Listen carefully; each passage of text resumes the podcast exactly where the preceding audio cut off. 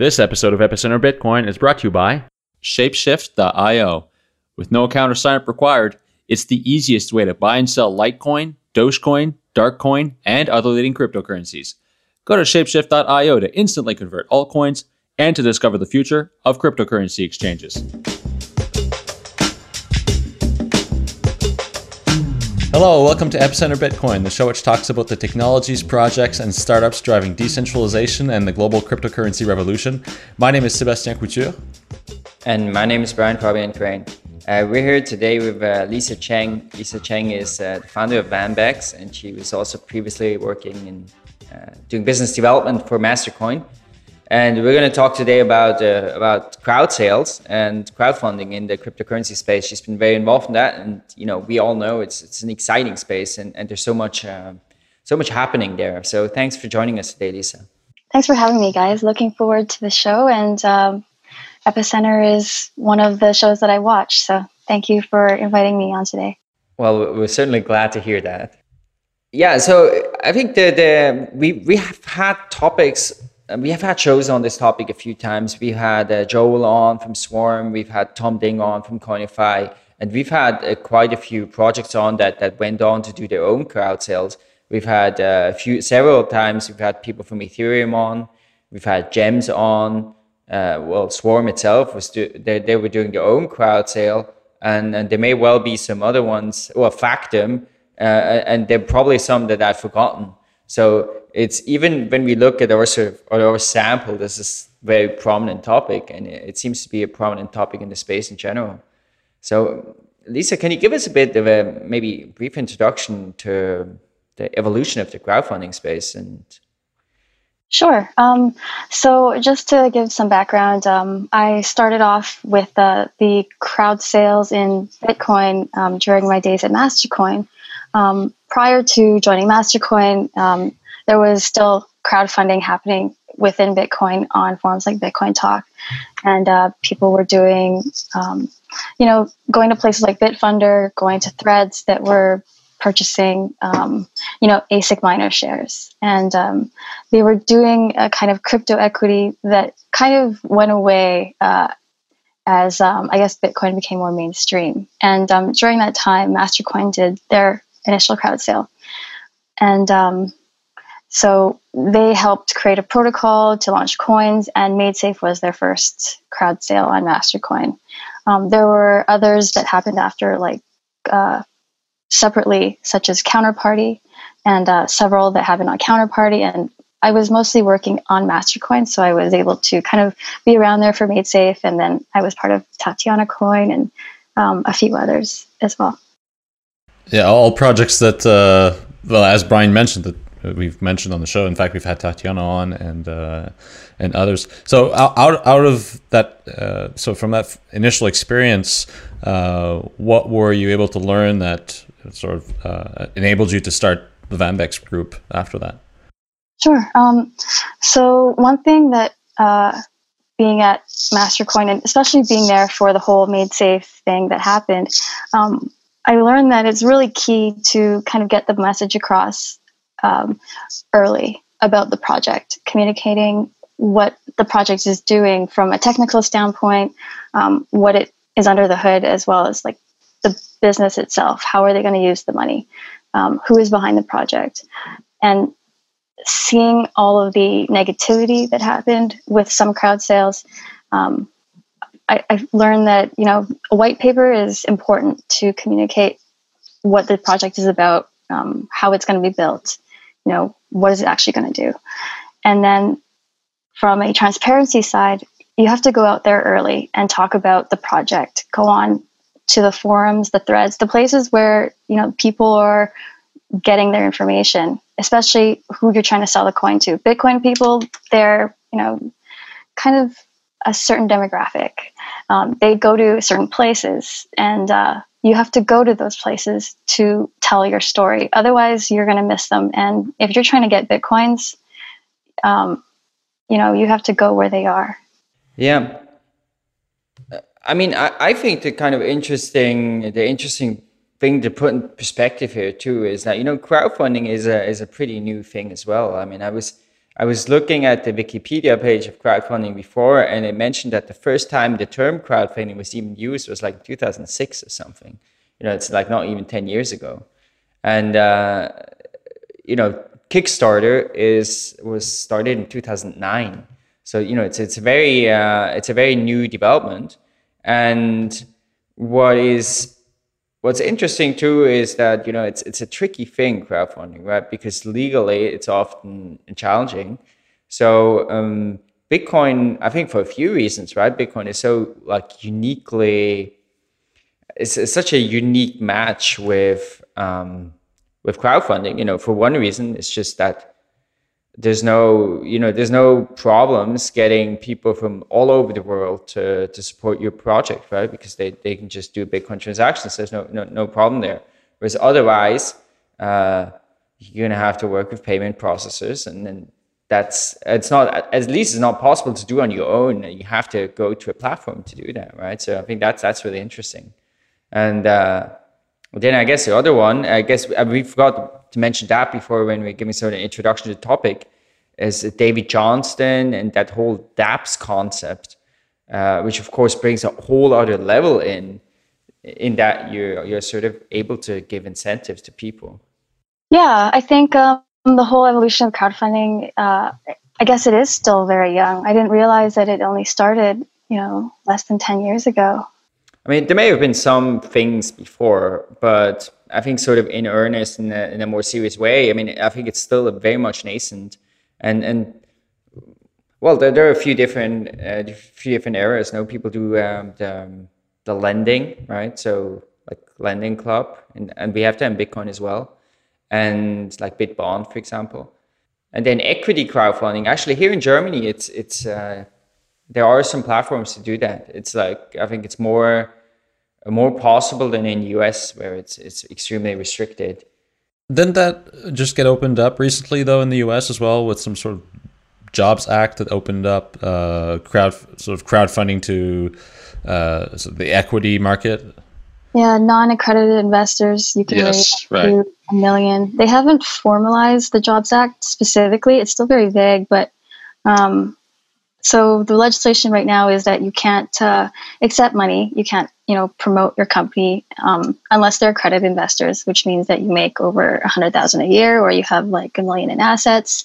Um, and so Kickstarter was interesting in that they weren't selling equity. Um, you could raise, you know, money um, by doing a product. Um, what was the VR project that they raised? I keep Oculus Rift. Yes, Oculus Rift. They were the one I think that really put Kickstarter in in the purview of a lot of people, and they helped people mm-hmm. realize that it could be successful. Um, and they went on to sell to Facebook. But um, yeah, I, Bitcoin sits on this gray area where you know we don't know who people are that are buying uh, or supporting these crypto crowd sales because Bitcoin is anonymous in a sense. Um, and there's no limitations on geography. So we can't just say this country is going to be regulated this way. Um, so yeah, I think crowd sales and uh, Kickstarters are kind of they're less than ten years old, and maybe in four years from now it'll look different. So what, basically, what you're saying is that there's tremendous challenge because because Bitcoin is what it is, right? It is completely decentralized. Uh, it's uh, accessible to anyone worldwide, so you don't have these restrictions.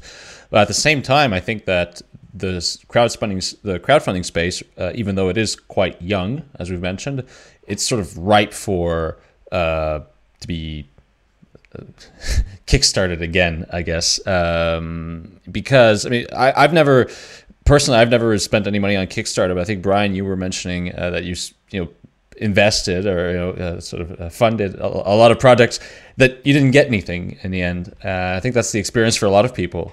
You didn't get any magnets or T-shirts. Well, I mean, actually, this is something I've been thinking a lot about, and maybe this is the right place to bring it up. Um, and it's not directly related to cryptocurrency, although it applies here certainly as well. And I think crowdfunding uh, is an is an interesting thing, right? Because when you the incentives are very strange. So if I start a Kickstarter project, uh, for example, for some sort of gadget, some technological gadget, then you know generally these people haven't actually produced it yet. They have some plan of they want to do this thing, and now they try to raise the money. And when they raise the money, they go to try actually do it. So obviously, I want to get as many people as excited as possible for this project. So I'm gonna promise like as much as I can, make a really nice, cool video, and you know it's gonna be like delivered soon to your door, have it by Christmas type thing. Um, so if you you know you have that incentive to promise a lot. But then the downside is that well, one, it's difficult to do hardware, right? You have to deal with customs and factories in China and all kinds of things. Uh, two is these people generally have no experience, uh, and then things go wrong, right? So uh, I, I, think that's the sort of interesting thing about even uh, an established uh, crowdfunding site like Kickstarter is uh, they it's presented as if you are buying a product, right? Like you're buying this thing and it's going to be delivered at a certain time, but you're not. You're buying a, a, a promise that if they actually can do it, they will give it to you. you know, hopefully, roughly at that time. Though generally, it's like a year later or something. So I mean, yeah, I mean personally, I've had a pretty terrible record that some projects just never did, never did anything, like fell apart. Ran, I don't know what they did, you know, but uh, presumably it was because they overpromised and they didn't have the necessary competence to deliver. Uh, and um, so that's an interesting tension, and I, I think that's something that I wasn't so aware of before. It's just kind of over time with using Kickstarter and Indiegogo, it's become clear so, what was it that drew you to invest in those projects? Yeah, it's just there were like cool things like, oh, I want to have that, right? Like, I, you know, it wasn't available elsewhere because often it's very cutting edge projects, right? And, and products like, like, did they have a really good video? Did they like what was it? Of course, right? There's a great video. There's a lot of promises of cool features and stuff. Yeah, I think yeah, you're probably not the only one. No, no, I think this is a. I think this is just a fundamental characteristic of this and it's of course the same thing in the cryptocurrency space, right? So when you uh, launch your, your crowd uh, your crowd sale your project, you want to make a lot of great promises uh, that's going to be uh, available soon, that it's going to be able to do a lot of things, and that you can do all this stuff uh, because you want people to to invest in that. And you know, mostly, I'm sure with sincere intentions and like you believe it can do it. But that being said uh, of course, implementing it is often harder than uh, coming up with the plan, right? I think the good thing about crypto crowd sales in particular is because there's that um, there's that stage where the community comes out and points out all the holes in the project, and there's that vetting process right. where like, hey, you are where are you going to spend the money, and who are the people behind this? And it's like you have to overcome those challenges, and if you don't have those answers ready, then you're losing a customer. But do you feel this really happens? I do. Because personally, I mean, to some extent, I'm sure you're right. Right, it does happen. Um, but personally, I feel like that's uh, one of the those are the flip sides of crowdfunding is because you're selling to a thousand people or ten thousand people. Nobody has the resources or even the interest or the know-how to like really deeply look into this thing, which is something very different than if you try to raise money from venture capitalists, right? Where they're like, you know they really look at you meet with you in person talk with uh, people who work with you look at your plans etc uh, and and I think you don't have to have a crowd. Uh, I mean, of course, at the same time, uh, there are there are other upsides, right? And you do have to crowd, especially in Bitcoin, right? There are a lot of critical people that do give this a Totally agree. Um, there were a lot of people that came up to me afterwards and were like, "Oh, I put money into this project, and you know, I'm so excited. It's gonna release." And I was like, "Did you check out Reddit and Bitcoin Talk?" And they're like, "No, I never go on there." I'm like, "Okay, well, you know, you have to do your own research as a consumer." Um, and uh, some people, yeah, like you said, Brian, they don't have time to do that. So one one thing that I'd like to point out that, that makes uh, crypto crowdfunding so different than regular crowdfunding is it's just, it's a different type of product, right? In one in one hand, the Kickstarter, Indiegogo, mostly we're talking about physical products that need to, like you said, Brian, be manufactured in, in China or something like that. Uh, when you're talking about crypto crowdfunding, for the most part now, at least I think, I mean, it's mostly been software, and there's a completely different dynamic as well. Uh, is that the software is often accompanied by a coin in which you sort of become a, a holder and don't want to say it, but you know, you you some some, some would say invest in that uh, project. Yeah. Um, although that's not how it's framed. So it'd be interesting to see, I guess, in in some near future if uh, we start seeing physical products. Uh, and if the same sort of problems occur, of course, right now uh, with regards to software, like Lisa mentioned, is you can go and you can. I mean, most of the software is open source. You can go have a look, you know, what the source code is, uh, and point out the holes or the eventual problems, which is much more difficult with physical products. No, I think this is a great point, actually, Sebastien. You bring up, and this is also one of the reasons why I'm. I, I don't feel as uh, I don't feel that a lot of the cryptocurrency crowdfunding projects are as problematic because let's take an example of Ethereum. So you buy Ether. I mean, everybody knows that this is risky and uh, that you know they're going to try to build this thing, and you know, hopefully they will do it. Hopefully they will do it in time, etc., etc.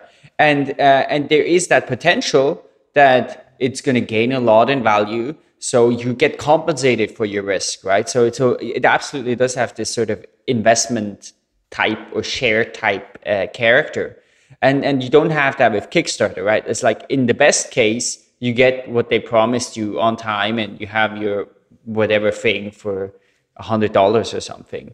But in the world uh, but you don't get com- compensated for the risk you take. And i think that's different in the cryptocurrency space. And i think that's why i actually think it's you know it's okay um, to have that risk if you know there is you know there is the potential reward in the other side uh, but I guess this this brings us uh, to a sort of uh, the topic. I mean, you just mentioned it, Sebastien, right? The, the question between uh, an investment versus uh, a product sale. So, um, Lisa, has it? I mean, it's been my impression that companies have framed in the cryptocurrency space their the crowdfunding campaigns as as as product sales. Is is that correct? Has that been your experiences as well?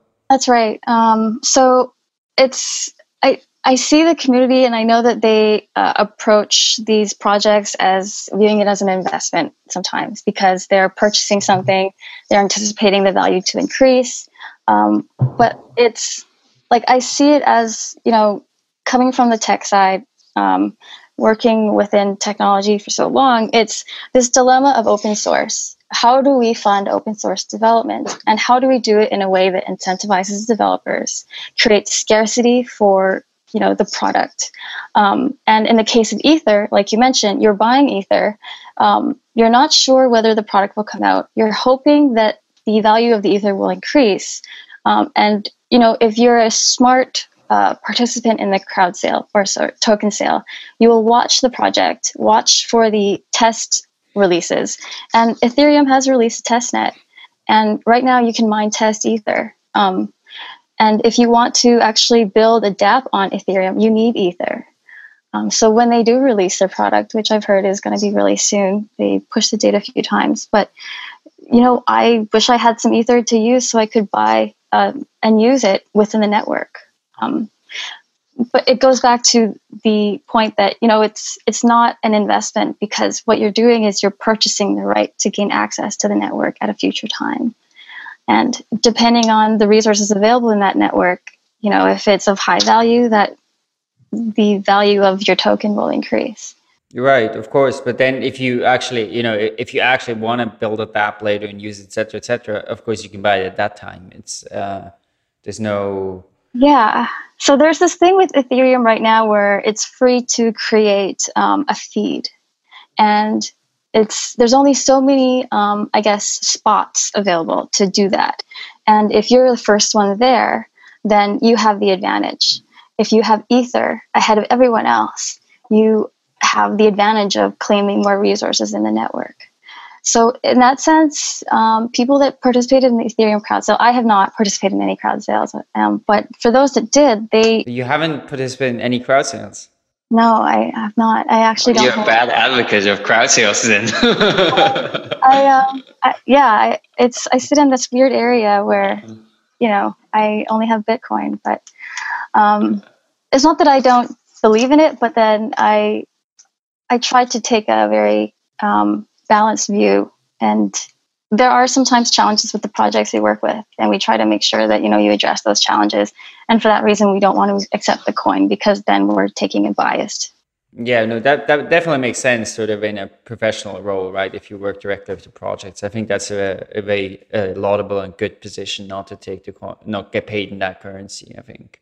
But yeah, I mean, I personally, I you know what we're talking about of course it makes so much sense. You know this op- uh, monetizing open source software in this way it's just uh, it's absolutely brilliant. And uh, it's clearly uh, clearly makes a ton of sense. I mean bitcoin in a sense is a bit like that right? Like that the bitcoin early developers you know they had bitcoins because they were worth nothing at the time and it gave them an incentive to work on this. And so uh, there's no question in my mind that this is a, a brilliant model. It, it, makes a lot of sense. It works.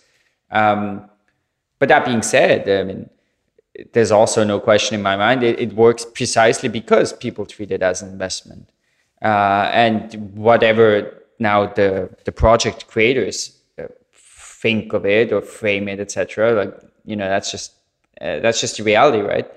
And and then I, I I think where it's going to be interesting is how um, how governments and law enforcement, etc., will look at this, right? Whether they will sort of look at uh, maybe the terms of conditions. If, if you think of Ethereum, right, they had uh, terms of conditions where they've specified, you know, paid lawyers a lot of money to do that, uh, terms of product pre-sale, and and if they sort of accept that and say like, yeah, that's a, that's a face value, like then it should be fine, right? Because you can do that with product pre-sale.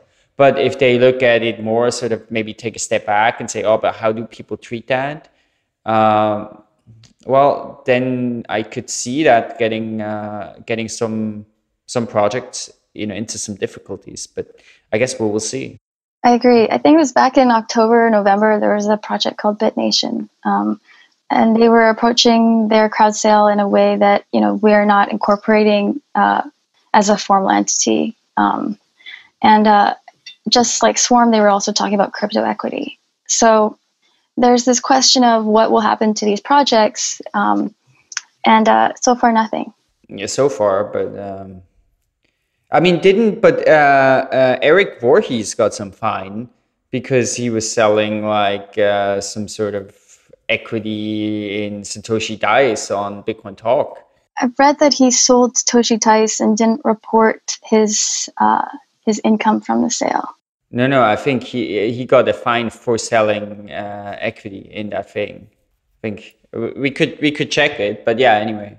Uh, but yeah, I mean, I think you're right, right? So the, there is a sort of um, there's a question, and it's an open question because we don't know yet. We haven't really seen action, and, and maybe everything will be fine of how lawmakers are going to treat uh, those crowd sales that make the effort of, of, of trying to make it a product pre-sale.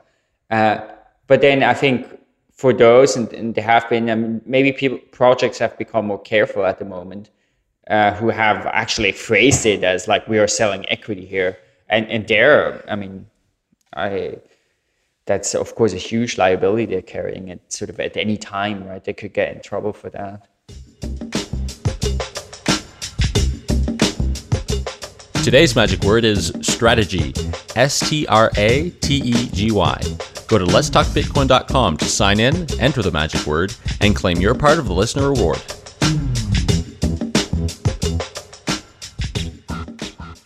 So, can, can you tell us, Lisa, what has been sort of your experience in uh, the spectrum of what uh, these projects have been framing their their coins at as investments or equity or products, and what, in your opinion, is right now sort of the best approach uh, from a uh, cautionary perspective? So, um, network sale, network token sales, which is what we're calling them, uh, they are not an investment, but they are a purchase of the right to access a network at a future time. So just like software licenses, you know, you purchase the right to, you know, the next Call of Duty um, or the next, you know, Halo before it's out, right? You're buying that right to use the game before it's officially released, and that's how tokens operate in the same sense. Um, they've software companies and gaming companies have been doing this forever. You know, you can buy Windows 8 before it came out. Um, uh, crypto companies in particular have started incorporating in places like Switzerland and in the UK, and uh, they are um, making sure that you know they're they're releasing a token and communicating that it's a technology product before you know the actual crowd sale happens.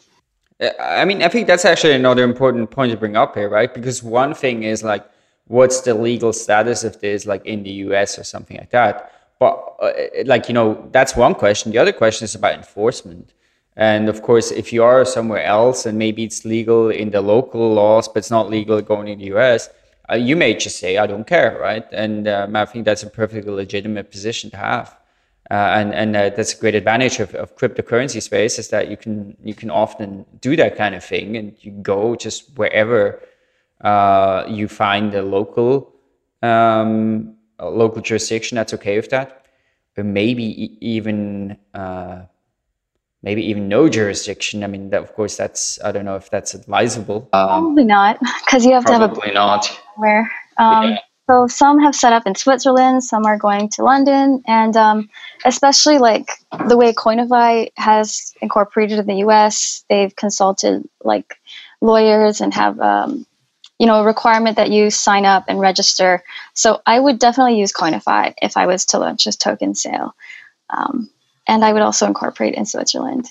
But then there's the question of like consumer protection laws.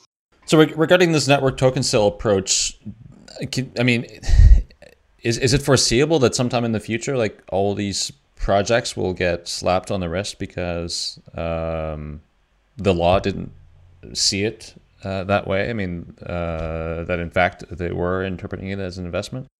So there's the question of like whether it will be seen as an investment and will they be penalized as an investment or will someone that has purchased a token complain to you know the uh, their local jurisdiction about you know consumer rights, um, you know fair business practices, uh, you know those things that protect regular consumers when they purchase a product.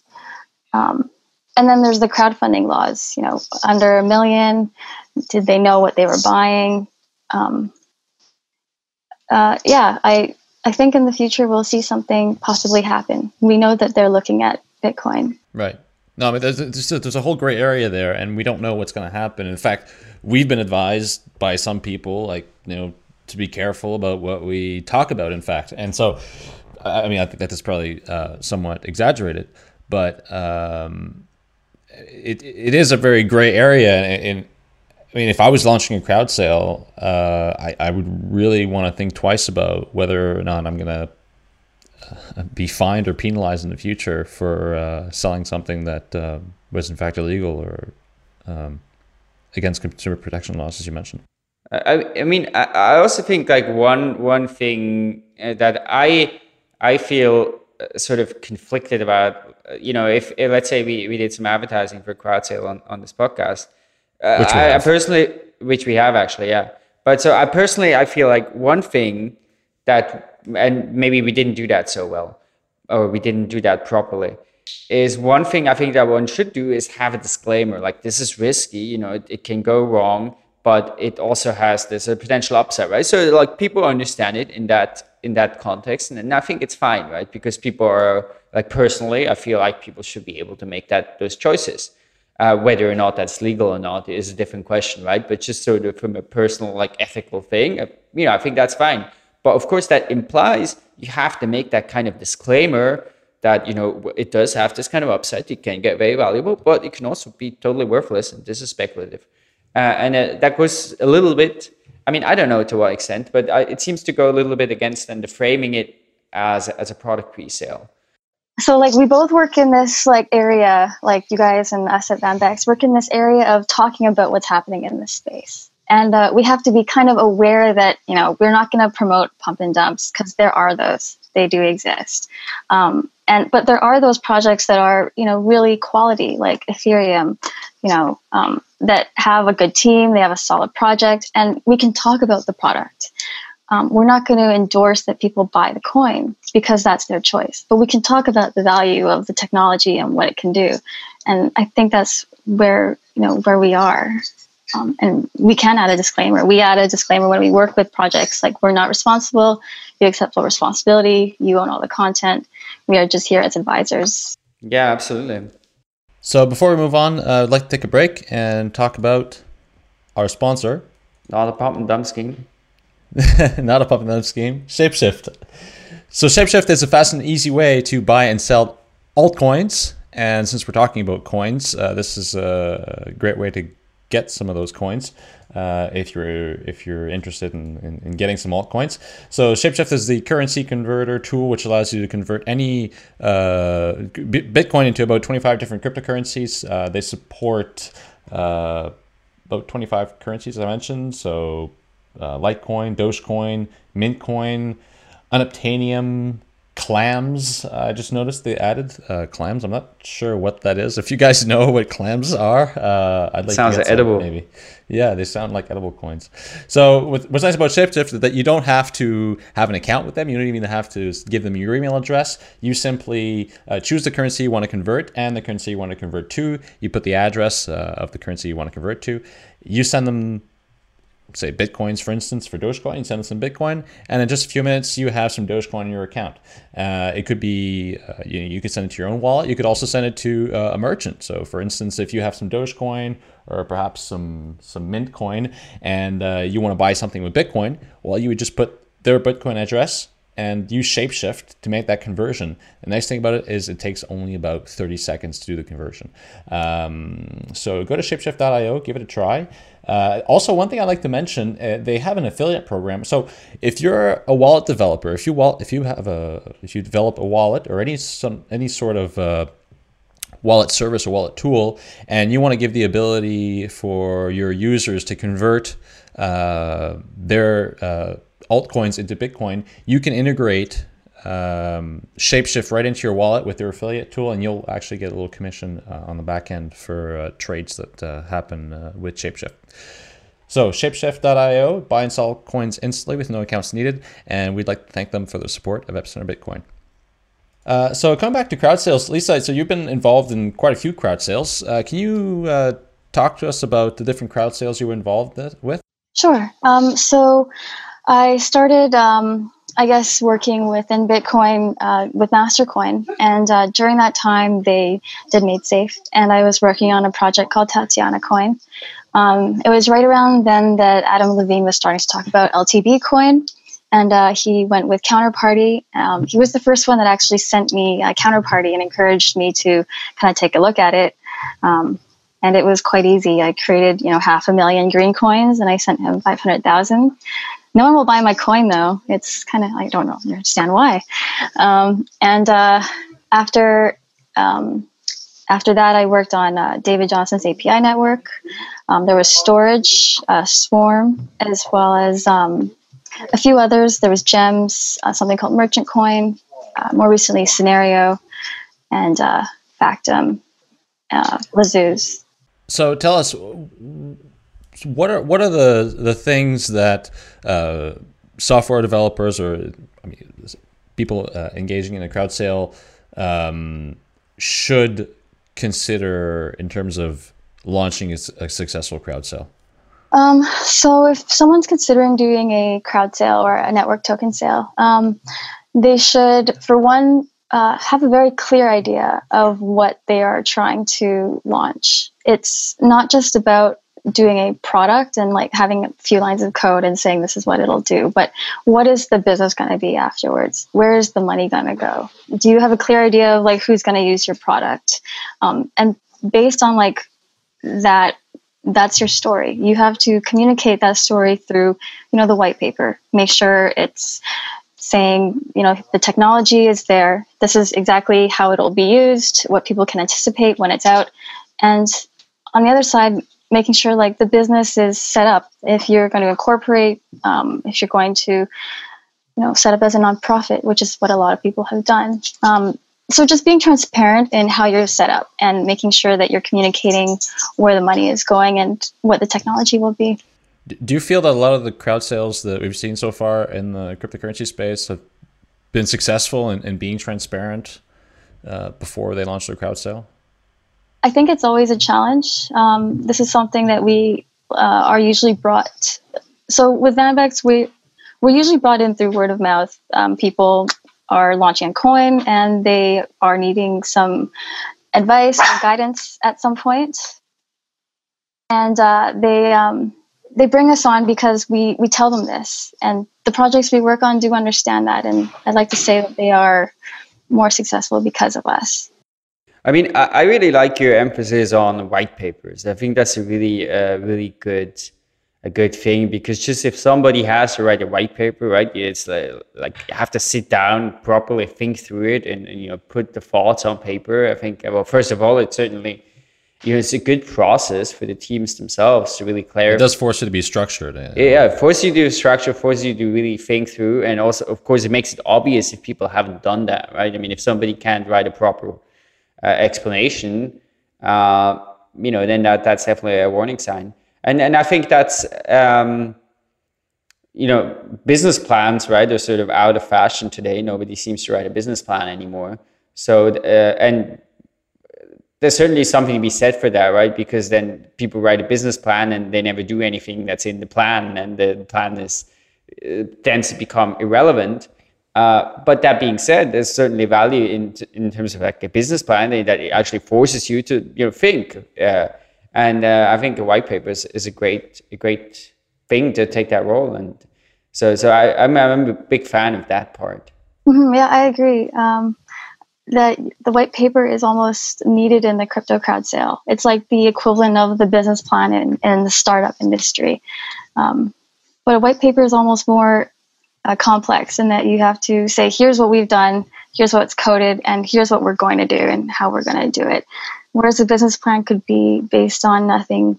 Yeah, exactly. I mean, a white paper makes it much harder to hide behind the stock photos and and pie charts. So uh, fancy videos and yeah, nice looking websites aren't aren't enough for crypto crowd sales. So when when launching a product, uh, an open source product, uh, for instance, at, at, what stage of development should one consider uh, doing the crowd sale? Should it be very early on, uh, or should they at least have some code uh, written or a good part of their code written? Um, so someone asked me this recently, like when should they have the crowd sale? And it's it's not really like something you can set in stone. You should start talking about your project soon, as soon as you can. Um, go on the threads, go on the forums, start talking about what you want to do, and then, um, and when you know when the community is starting to give positive feedback, you've gone through that process of having people ask you questions. Um, and it's that vetting process. And when you're going through that that's when you know that you are almost ready to launch the crowd sale date. That's kind of how we gauge when crowd sales should launch you mentioned uh, posting on forums and, and reddit and such and I, I assume you're talking about sort of bitcoin and cryptocurrency related forums at what point do we permit ourselves to get out of the bitcoin cryptocurrency forum space, uh, which I think you mentioned earlier, was sort of quite peculiar in the types of people, so the demographics of people that that, that uh, live there. Um, at what point do we move to other more traditional communications platforms, social networks, where sort of the masses live? Yeah, um, I think it's uh, you have to do them both. Um, go both as well on Facebook and Twitter, and like for Storj because it was a uh, decentralized cloud play. You know, they appeal to people outside of Bitcoin. Um, they were on places like Infowars. Yeah, but I mean, Infowars still. I mean, it's yeah, it's kind of anarchist. Like, it is sort of like anarchist libertarian. Yeah, but of course the challenge is right. So if if you're gonna try to convince people who aren't already Bitcoin users uh, the hurdle is so much bigger because they don't only have to say like, okay, I believe your project, etc. They also have to go out and buy bitcoins. They have to like familiarize themselves, like, oh, how do I now send this thing somewhere else? And then also the process, right? I mean, if you participate in a crowd sale, uh, you know, you have to do some things, whether it's set up Counterwallet and stuff. I mean, that's just so many hurdles that I've I think it's unrealistic to try to do that. So it makes total sense to focus on. So it's too early, is what you're saying?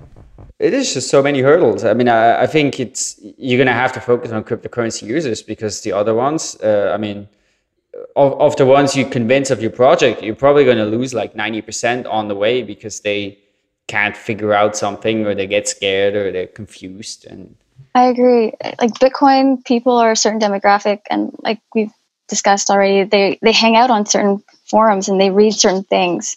So I would say like focus 80% of your marketing and PR on Bitcoin and 20% elsewhere, like on regular social media, regular, you know, if it's like um, a social networking project, then hang out on the P2P foundation forums, you know, those, um, and even anarchist forums.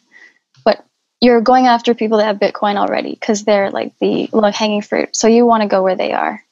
So can you talk a little bit about the, the different platforms that have been used? So I, I know, I mean, I think originally, right, Mastercoin sort of uh, was used for some things. It seems recently Counterparty has become more popular. Uh, what are the uh, pros and cons here, and uh, where do you see this going?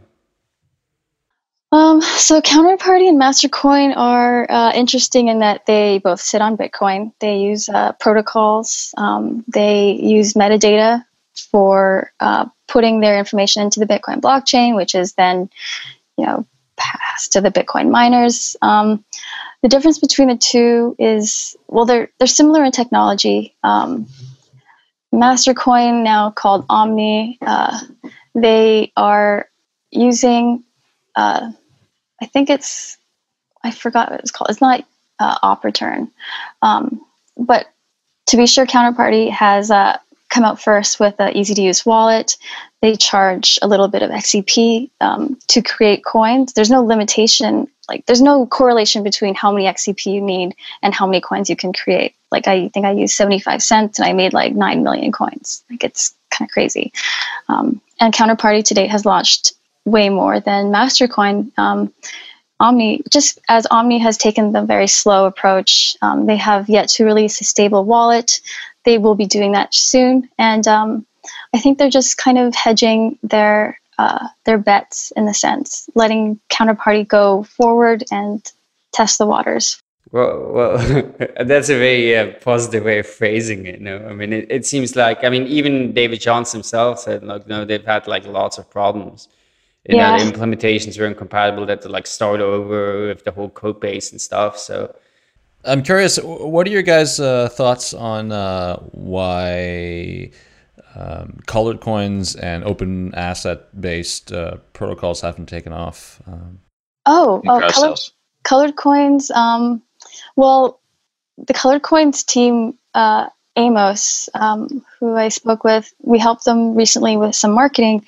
Uh, they actually raised some venture capital funding. Um, and uh, they have hired a, a, full team and they're formalizing the colored coins protocol so they're working specifically to kind of create um, a formal colored coins technology and allow people to create tokens for the internet of things yeah. Um, I, they, they've been slower for sure well i mean i think one problem of the color coin stuff is know that they uh, well there are from there are protocols right but they're different ones so they're they're, they're not compatible with each other. So, you know, one is a Coinprism of uh, Flavien, uh, whom we had on as well. But then there was another one called Chroma Wallet, and you can't use one with the other. And and, and yeah, I think uh, Flavien mentioned this as well, right? That uh, there's a now some people who try to have formalize this somewhat, which I think will be based or similar or compatible with uh, the open asset protocol, which I think Flavien has done. So, but it's a good question. I don't know why not. I mean, it seems, yeah, it's uh, who knows. I mean, I'm not, I'm not sure why this hasn't been so more, more used. Well, like the Colored Coins team, just like any of the other teams, have had their own ups and downs. And, um, you know, Amos and uh, some of the other guys, they uh, took a while to kind of figure out what they wanted to do with colored coins. Um, so they might surprise a few people later this year with when they release. Um, if you remember Reddit notes, they were going to use yeah. colored coins as well. Yeah, I, I, hope so because I mean I really like the project and I really like the implementation of it. I think they're, they're they have a really good right. approach. I, I, mean, I think the important thing though here to, to point out is that there's not like a project color coins, right? Like color coins is super old. They, they've been like Vitalik was working on that once. No, I'm sorry. What I, what I meant what I meant was uh, Coinprism. Coinprism, yeah, yeah, no, Flavien. Uh, so, I mean, I think that's one of the challenges, right? So the idea is age is old, and different people have worked on it for different times. Some people have gone this direction, done incompatible things, and and, and you know maybe uh, to some extent, it is also related to the fact that they don't have their own currency, so you don't have a development fund that can you know sort of pay a team to work on this, but they have to uh, you know maybe go different ways, and, and that makes it uh, makes it a challenge. Yeah, actually, they were um, interesting in that they raised venture capital funding from you know pretty prominent VCs in New York, and uh, I'm talking about Colu, um, who's formalizing the Colored Coins protocol. So, unlike Counterparty and Mastercoin, this was the only team that raised you know the traditional funding um, the went the traditional funding route. So it shows that there is interest in you know what's happening in Bitcoin and tokenization. Um, yeah, there's investment available for these companies. Yeah, yeah. So coming back to to your personal experience with Vanbex, um, you know, you've worked on a variety of of different uh, crowd sale products uh, projects. Uh, in fact, probably a good portion of the sort of ones that we've heard the most about you've worked on. Uh, which ones really stood out as being very unique, and uh, which one do you think? Well, which ones do you think will be the most successful? Um, I really liked Storj. Uh, I still like Storj today. Um, they're going to release the beta out, and uh, people that participated in the crowd sale are able to get in there first. Um, some of the guys on our team uh, were participants, and they're telling me how you know they got their invite already to Storj, and it's actually really cool. Um, so I think that they have a lot of promise, and you know their coin went up in value. So that was a good sign. Um, not because you know it's an investment, but because people wanted to get in the product, right? Yeah, no, I agree. I mean, I, I remember having um, uh, Sean on it. It, it. To me, it seemed like so the the project that had the most potential and actually had real use. You know, that we could actually use uh, on a day to day basis um, and has real value. So I, I, think that plays a lot in uh, in the coin uh, having uh, gotten so much attention and, and, and raising in value, like you mentioned. Just to finish that, it's a yeah. so they had a very clear story, right? Um, this is what companies should, if they're considering a crowd sale, like look at how Storj has done it. It was a very clear product model, clear use case. You knew how you were going to use it. You knew what the coin was going to be for, um, and they were uh, able to release, you know, versions and screenshots of what the beta is going to look like. Um, and they had a white paper as well. So mm. those are all the good things that we look for. And what are some of the projects that you have on your radar uh, that are coming up that, that you may, may, be able to talk about that uh, you're looking forward to? Sure. Um, so Factom is one of the projects that we've worked with um, for the longest, and uh, I really like what they're doing with their partnerships, and uh, they have some really cool things that are going to be coming out um, in terms of land title registry um, that uh, you know are going to really show the use case of Factom because it's such a complex and uh, at the same time they say Factom does nothing. Um, so we, telling that story in a way that you know outlines how people will use it, um, and that's kind of the area that I'm working with them. That's one thing I'm looking forward to. Um, so watch for that. Um, the other thing is that Swarm is actually uh, going to have another Swarm class soon. And they have some really cool uh, projects coming out, um, which we've been able to kind of uh, be there and listen to and um, ask questions about. Um, so that that will be really cool too. That'll be coming out soon. Yeah, with regards to the fact of it, so when we had them on, it like you said, it it, it seems so abstract, and then you know, recently we were in Berlin. We, we saw Peter Kirby there, and it seems as now they sort of have use cases. One of which being these land titles. Um, Brian, what, what do you think about uh, Factom and how it sort of evolved as in, in, in practical use cases? I mean, I, I think Factom it makes a lot of sense, right? Like that that, that the the the potential utility is sort of you know very clear to me uh, like why this would be useful for like a whole variety of things. I mean, I remember when we had um, Peter Kirby on the on the podcast and Paul Snow, uh, they talked about you know the idea that like a bank has all these like like mortgage applications and they can use uh, something like a blockchain to just prove like all they existed at that time and they weren't forged after it's the documents so that that's just a, a very obvious uh, case right where where you can achieve uh, much better transparency and reduce fraud etc so one could imagine at some point maybe governments requiring this kind of thing. So I, I, think there's a very strong use case there. Um, of course, everybody could do this on their own, right? Like it, it's, I mean, you could hash documents on your own, put it in the blockchain.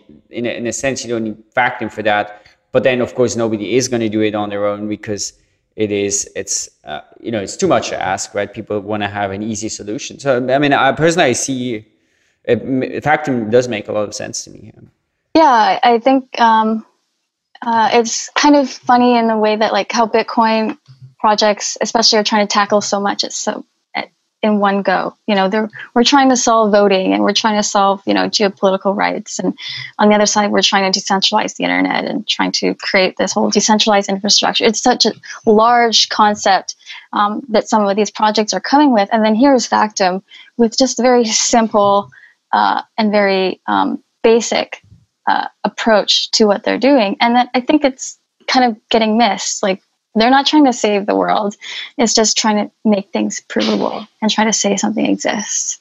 Yeah, absolutely. No, I mean it's a simple thing, but then of course, if you think of all the applications and implications, you know, the, who knows where it's going to go, right? There, there, there's like an endless amount of things that could be done with it potentially, and then I guess the difficulty will be you know, to actually develop all those businesses, uh, you know, because uh, sort of on its own, uh, Factom probably won't have a lot of use, right? Somebody will have to take this uh, and build something on top of it for specific use cases uh, where there, there is actually a requirement. Because, I mean, in the end, uh, things, a proof of existence has existed for a while. I actually used it once right? You could pay like it was like five milli bitcoins or something, and you can hash your document, put it in the blockchain. I mean, this has been around for a while, uh, but who's going to use that? I mean, it's there's uh, you need to have specific use cases, and and I think the challenge is going to be there.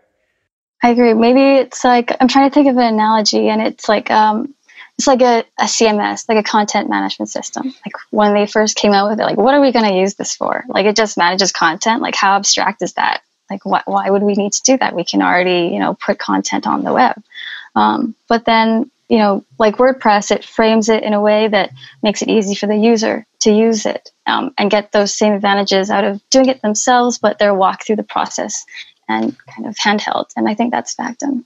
Cool. So, Lisa, uh, what's your view? Where do you see this whole crowdfunding and cryptocurrency crowdfunding space evolving to?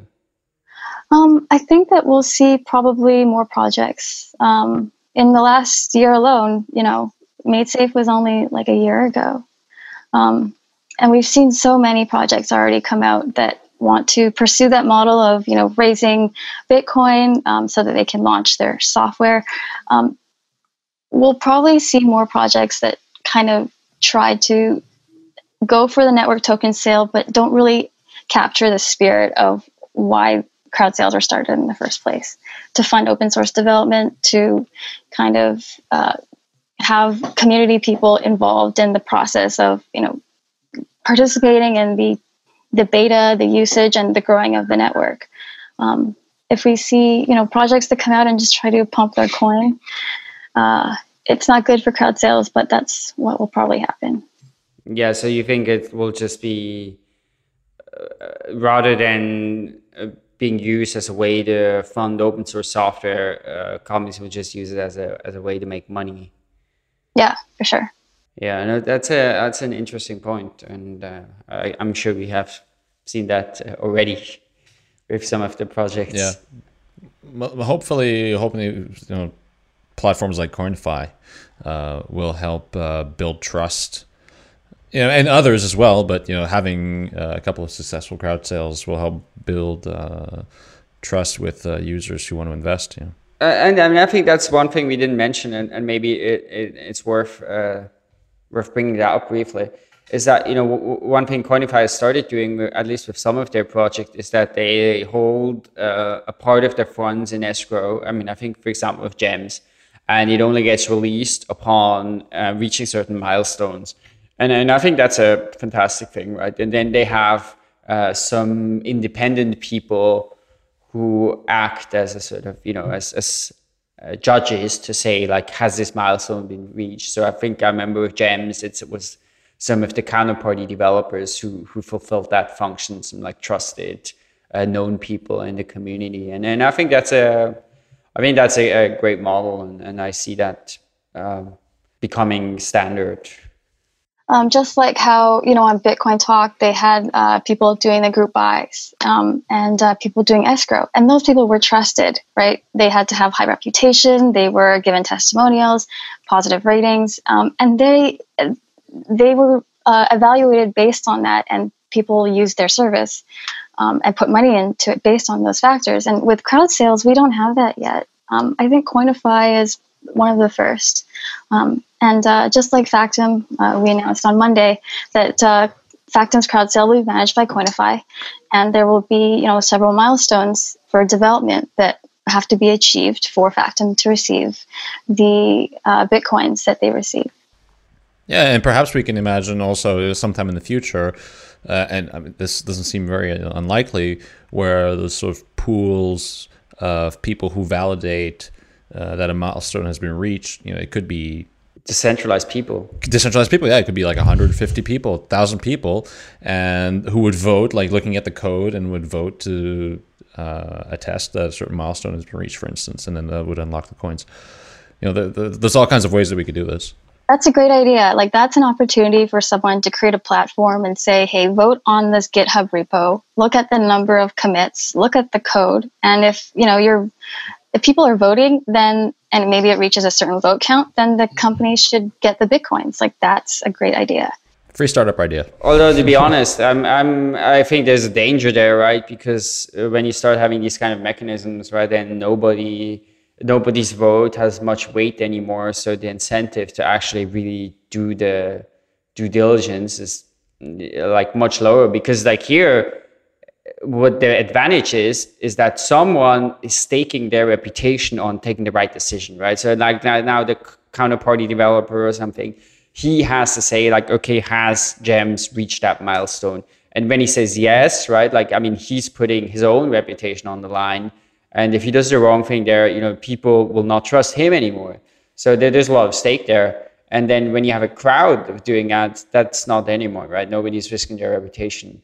So there's, I mean, of course, there is advantage that it's not like a single point of failure, but there's also the downside. Nobody has anything at stake, and nobody is going to have an incentive to actually really look at the code.